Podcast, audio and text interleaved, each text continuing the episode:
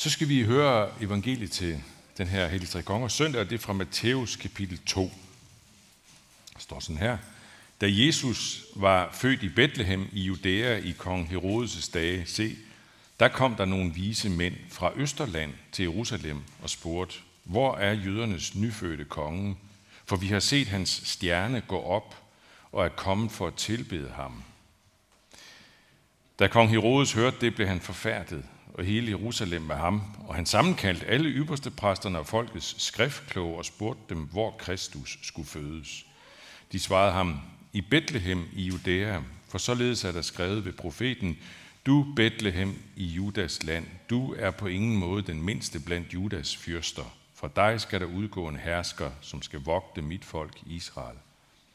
Så tilkaldte Herodes i al hemmelighed de vise mænd, og forhørte dem indgående om, hvornår stjernen havde vist sig. Og han sendte dem til Bethlehem og sagde, Gå hen og spørg jer nøje for om barnet, og når I har fundet det, så giv mig besked, for at også jeg kan komme og tilbede det. Da de havde hørt på kongen, tog de afsted og se stjernen, som de havde set gå op, gik foran dem, indtil den stod stille over det sted, hvor barnet var. Da de så stjernen, var deres glæde meget stor. Og de gik ind i huset og så barnet hos dets mor Maria, og de faldt ned og tilbad det. Og de åbnede for deres gemmer og frembar gaver til det, guld, røgelse og myrre. Men i drømme fik de en åbenbaring om ikke at tage tilbage til Herodes, og de vendte hjem til deres land af en anden vej.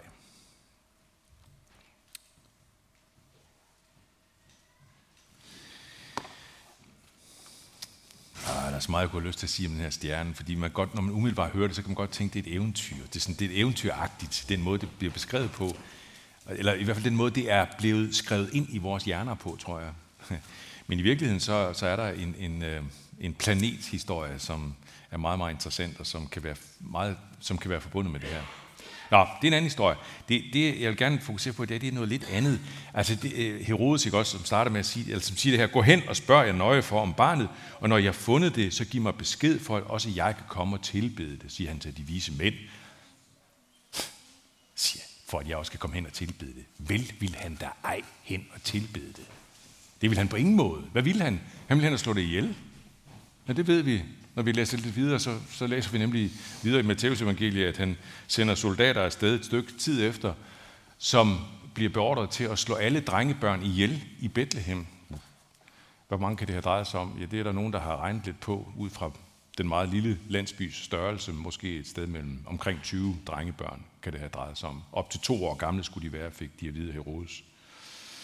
Herodes han er kendt fra andre samtidige historiske kilder øh, for, for lignende grusomheder. Han slog blandt andet tre af sine sønner ihjel.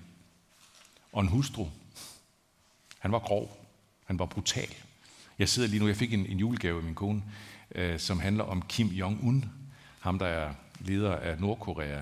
Han er på samme plan, cirka. Han har fået slået en onkel ihjel, en halvbror ihjel, plus en mere. Jeg kan ikke huske, om det var en anden onkel, eller om det var en anden halvbror for han fået slået ihjel.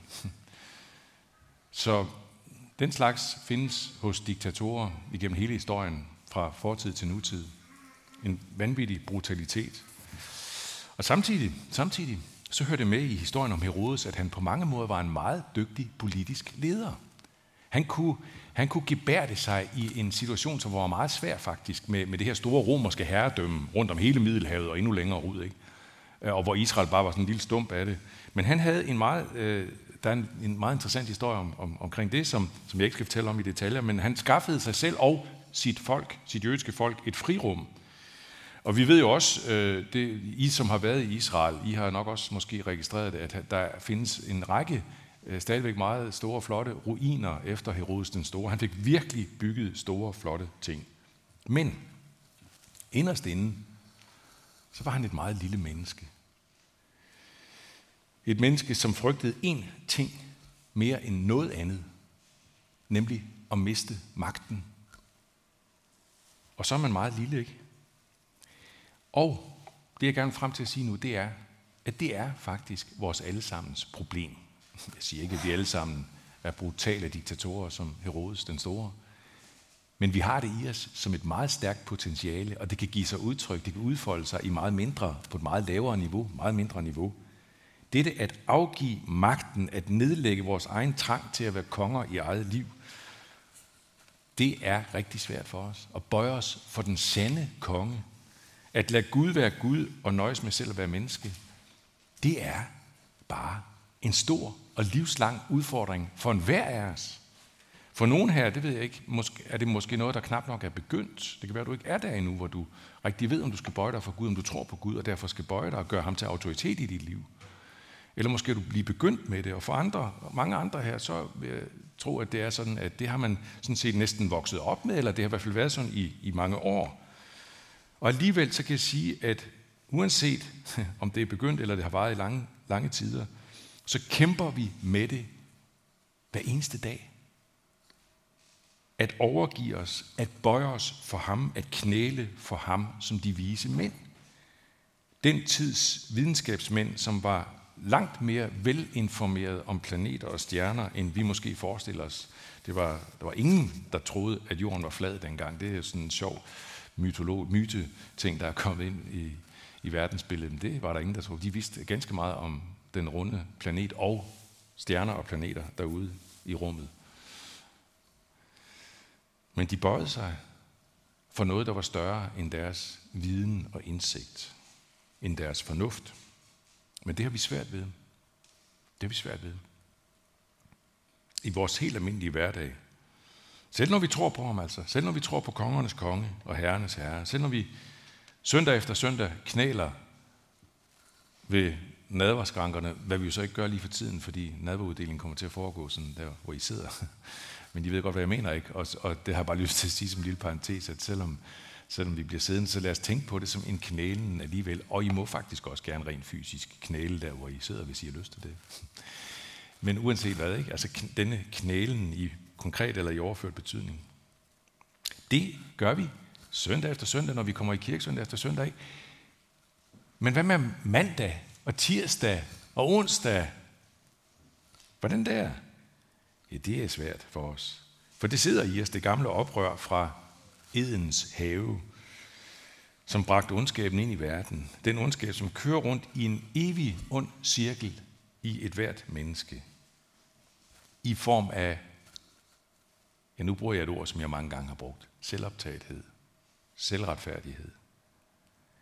Den der onde cirkel, som gør, at vi har så svært ved at gøre det, der skulle være det enkleste og mest indlysende livsgode i hele verden og for hele verden, nemlig at elske Gud og sin næste som sig selv.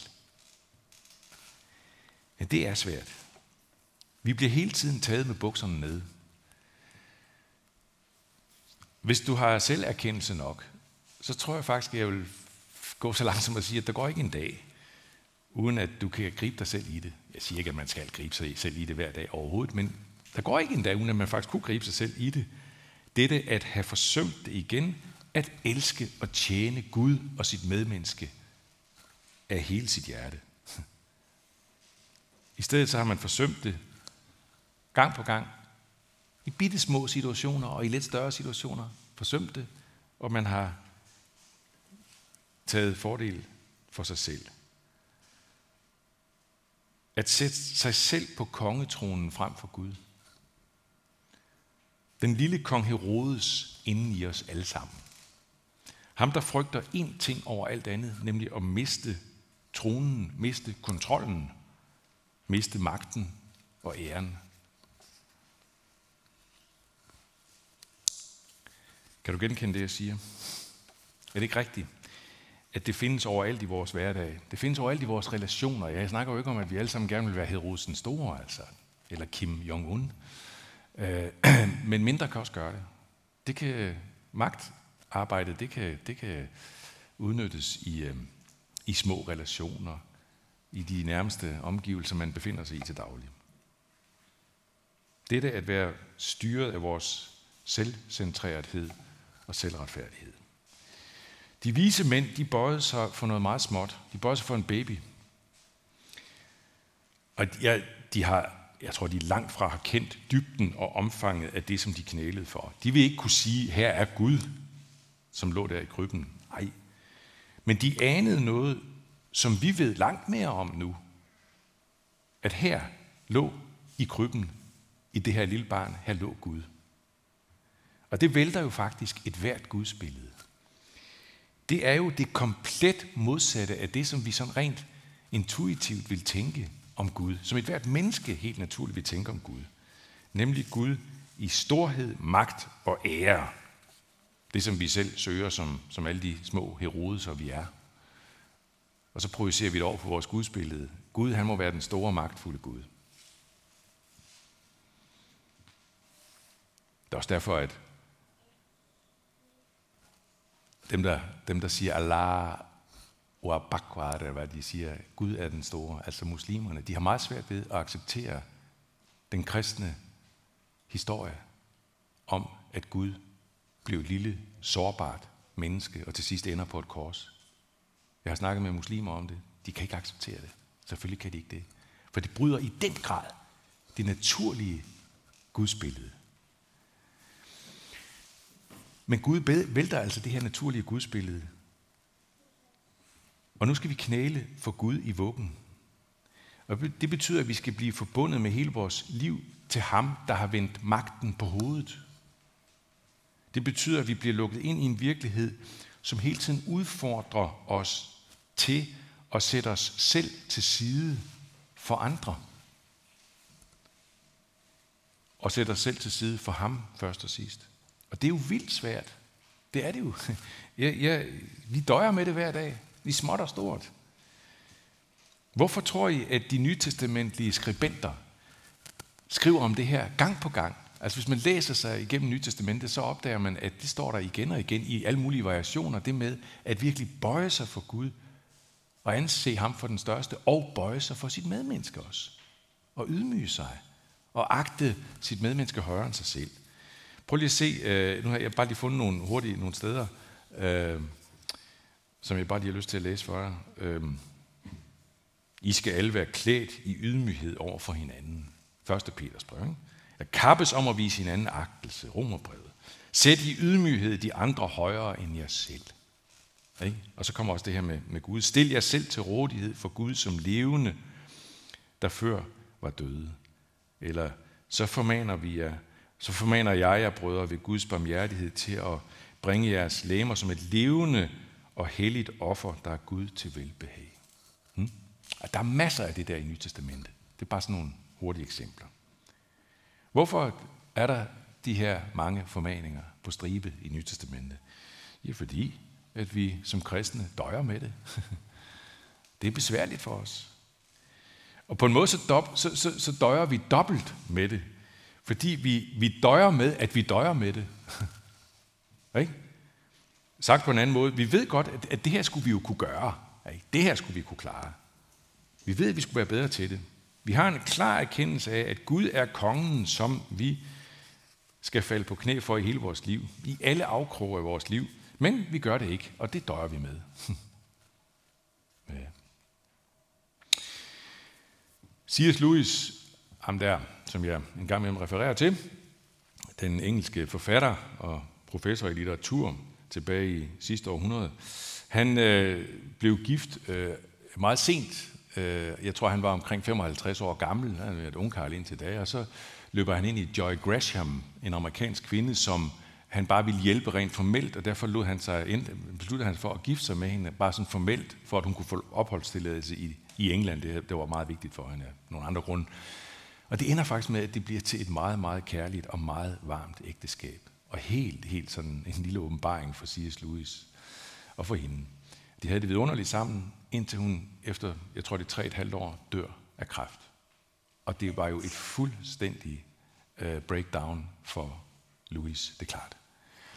Han var jo et meget skrivende menneske, så måden han kunne sådan prøve at komme igennem sorgen på, det var simpelthen ved at begynde at skrive en lille smule hver dag, lidt dagbogsagtigt. Og det ender faktisk med, at han udgiver det i den her En sorgens dagbog, som lige er kommet igen på en ny dansk oversættelse. Øh, og øh, der, der, øh, han udgiver den faktisk først i sådan pseudonymt, øh, og senere hen så bliver det så også udgivet hans eget navn.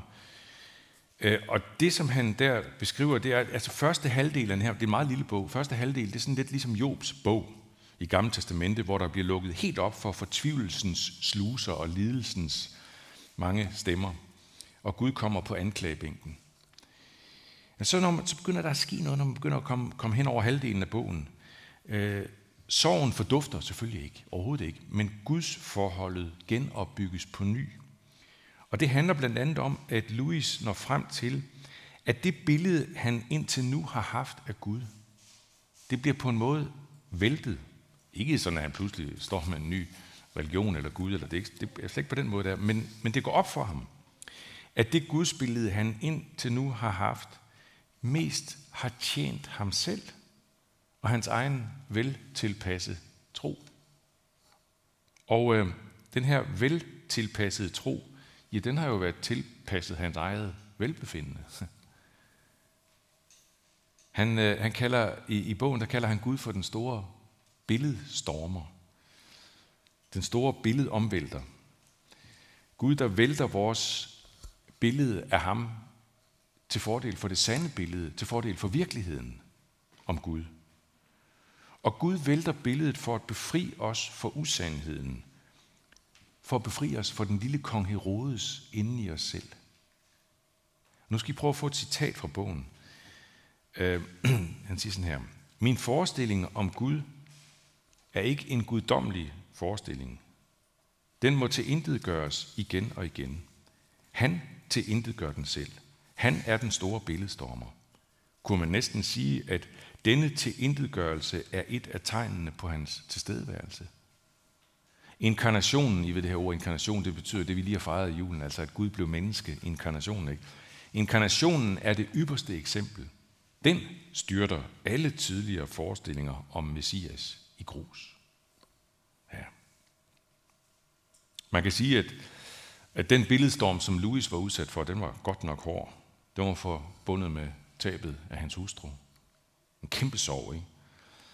Jeg tror, når Gud vælter vores selvopbyggede og selvcentrerede billede af ham, så sker det ofte i livskriser. Jeg siger ikke, det kun sker der, det gør det virkelig ikke. Det kan også ske i små ryg. Men der, hvor det, jeg, jeg tror lige, jeg vil våge at sige, at der, hvor det for alvor rykker for os, og kan rykke rigtig meget for os, også i forhold til vores medmennesker, sådan at vi for alvor indser, hvor meget selvoptagenheden øh, den, den styrer os. Det er meget tit forbundet med, at der hvor vi kan blive rykket i det der, det er meget tit forbundet med store kriser. Øh, jeg, har, jeg tror, jeg har refereret den til før med en bog, jeg lige har læst, som, er, som jeg vil anbefale meget stærkt. Den hedder øh, Veje til Jesus det er en, en ny bog, der kom i tidligere i år, eller sidste år, jeg kan ikke huske det, men, men det er 15 interviews med, med danskere, som er gået fra ikke-tro til tro. Og flere af historierne har nogle ufattelige kriser i sig faktisk. Ikke alle, men flere af historierne. Der er, sådan en, der er noget, der vælter der, ikke? Og, så, og så kommer der noget, så gror der noget fantastisk op. Så man kan sige, det er jo ikke sjovt. Nej, det er alvor. Det er for alvor, det her. Men hvor er det godt? Det går jo ikke uden, fordi det handler dybest set om befrielse. Det handler dybest set om frelse. Det handler om befrielse og frelse fra den lille kong Herodes inden i os. Og det handler jo om at knæle dybt og varigt for Gud, der blev et menneskebarn. Knæle for ham, der havde Guds skikkelse og var lige med Gud, men gav afkald og blev menneske, for nu at citere et sted i Nyt Testamentet. Knæle for ham, der kom, der kommer søndag efter søndag til os i en stump forholdsvis smagløst brød og lidt vin. Det, som vi skal opleve lige om lidt. Og ja, for nogen her er det måske ret nyt i virkeligheden at, at gøre det, at komme her og tage imod nadvåren, og for andre, der er det, sker det for 117 eller for 1017 gang. Men for os alle sammen, så er det en en bevægelse, og nu siger jeg igen i overført forstand det her, at vi knæler for det, en bevægelse, som kan hjælpe os til også at gøre det om mandagen og tirsdagen og så videre resten af ugen. Knæle for ham gennem hele ugen.